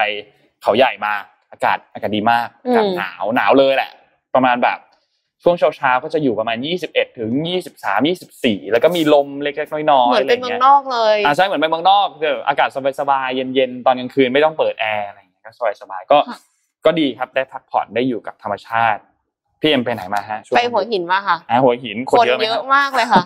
จริงๆตั้งใจว่าจะไป Memory House ครับไปที่เป็นร้านกาแฟที่เขาบอกว่าตอนเนี้ยมีย้อมสีสีหญ้าอะไรเงี้ยค่ะ ให้มันแบบว่าเป็นสีชมพูสีฟ้าอะไรเงี้ยสวยๆอะพอไปถึงอื้อหือข้างหน้าเท่านั้นเอง รถจอดเต็มเลยค่ะแน่นมากครับแน่นมากไม่ไหวแล้วก็คือแบบแค่มองเข้าไปอะก็คือเห็นแต่หัวคนเต็มไปหมดอะไม่คิดว่าจะถ่ายรูปอะไรได้ ใช้หลักการอะไรของนนท์ไม่ได้เลยค่ะ เพราะว่าคือคือจะมาบอกว่าแบ่ง คนเยอะมากคือถ้าเห็นแค่ข้างหน้าอย่างเดียวอะไม่ต้องมาบอกว่าคือเห็นตัวถ่ายขายาวอะไรเงี้ย ถ้าถ่ายขาก็ได้แค่ขาครับถ่ายถ่ายขาก็ได้แค่ขาข้างบนนะคะเพราะฉะนั้นเนี่ยก็เลยก็เลยไม่ได้ไปค่ะ ก็ไปเที่ยวรอบๆแทน ก็ใครที่ไปไหนมาก็แชร์ให้เราฟังบ้างนะคะเผื่อว่ามีอันจีน ถ้าสมมติว่ามีวันหยุดโอกาสหน้าเนี่ยอืมก็จะได้ ไปเที่ยวที่นั่นกันอ่าบ้างใช่ใช่ก็จะได้ไม่ต้องไปกองกันอยู่ที่แบบ popular อยู่ไม่กี่ที่นะคะใช่ใช่คือ อยากเที่ยวเมืองรองเนาะเราก็อยากเที่ยวเมืองอืมเมืองรองด้วยนะครับ เรารู้แล้วล่ะเขาใหญ่ฮิต พัทยาฮิต หัวหินชะอำฮิตมากๆก็หาเมืองรองเที่ยวกันค่ะนะครับก็ยังไงวันนี้เราขอบคุณสปอนเซอร์นะครับ ขอบคุณ SCB ครับผู้สนับสนุนแสนใจดีของเรานะครับ SCB อยู่กับเรามาอย่างยาวนานมากๆนะครับ วันนี้ SCB ก็ ฝากหนังสือมาแจกด้วย3เล่มนะครับ The Power of Input นะครับยังไงก็ยังสามารถร่วมเล่นสนุกกันได้นะครับตอบคำถามกันได้ ว่าคุณมีวิธีการกรองข้อมูลข่าวสารในแต่ละวันยังไงบ้างนะครับ ก็ลองแชร์มานะครับและที่สำคัญต้องแชร์ไลฟ์ด้วยนะครับแล้วเปิดเป็น Public นะครับแล้วก็มาตอบใน Facebook นะจะได้ตามไปแจกของได้นะครับ และขอบคุณ Samsung Galaxy Z Fold 3 5G นะครับที่อยู่ด้านหน้าตรงนี้เลย ที่สุดของสมาร์ทโฟนจอพับประสิทธิภาพสูงนะครับเหมาะทั้งการทำงานและความบันเทิงนะครับ และสุดท้ายครับขอบคุณ Oris ครับสัปดาห์นี้เป็นสัปดาห์สุดท้ายแล้วนะครับของงาน Central International Watch Fair 2021 นะครับก็เป็นงานแสดงนาฬิการะดับ world class นะครับมีหลายแบรนด์เข้าไปอยู่ที่นั่นเลย Oris ก็ไปเช่นด้วยเดียวไปเช่นเดียวกันนะครับใครที่เล็งรุ่นไหนไว้ก็ใกล้หมดเวลาแล้วรีบตัดสินใจนะครับโอริสเองเขาก็เตรียมนาฬิการุ่นใหม่ ๆ ที่เข้ามาเสริมทัพในช่วง โค้งสุดท้ายของงานด้วยนะครับใครที่สนใจก็สามารถไปรับชมกันได้นะครับที่ Oris Pop Up Store ครับอยู่ที่ชั้น 3 The Event Hall Central ชิดลมนะครับหรือว่าถ้าอยากรู้ข้อมูลเพิ่มเติมก็แอดไลน์ @oristh ไปสอบถามข้อมูลรายละเอียดกันได้ด้วยนะครับและนอกจากนี้ครับก็รับของขวัญพิเศษเป็นเสื้อโปโล Oris Social Club Bangkok ด้วยนะครับก็ดีไซน์ออกมาเท่ๆนะครับมอบแทนคำขอบคุณให้ทุกท่านที่ซื้อ Oris นะครับก็อย่าลืมเข้าไปแวะดูแวะชมกันได้ที่เซ็นทรัลชิดลมนะครับ แล้วก็สุดท้ายครับขอบคุณท่านผู้ฟังทุกๆท่านมากที่ติดตาม Mission Daily Report ในทุกๆเช้านะครับ ก็สัญญาฮะว่าจะมาทุกๆเช้าหาข่าวดีๆมาให้นะครับสัปดาห์นี้ไม่มีวันหยุดแล้วนะครับ อังคารพุธพฤหัสศุกร์เจอกันทุกวันยาวจนก่อนหยุดเสาร์อาทิตย์เลยอืมนะครับวันนี้เราสองคนลาไปก่อนครับ แล้วพบกันใหม่วันพรุ่งนี้วันพุธครับ สวัสดีครับ สวัสดีค่ะ Mission Daily Report วางแผนให้ก้าวเล็กๆ ในแต่ละวันมีความหมายกับ One Small Step Planner สั่งซื้อได้แล้ววันนี้ที่ mission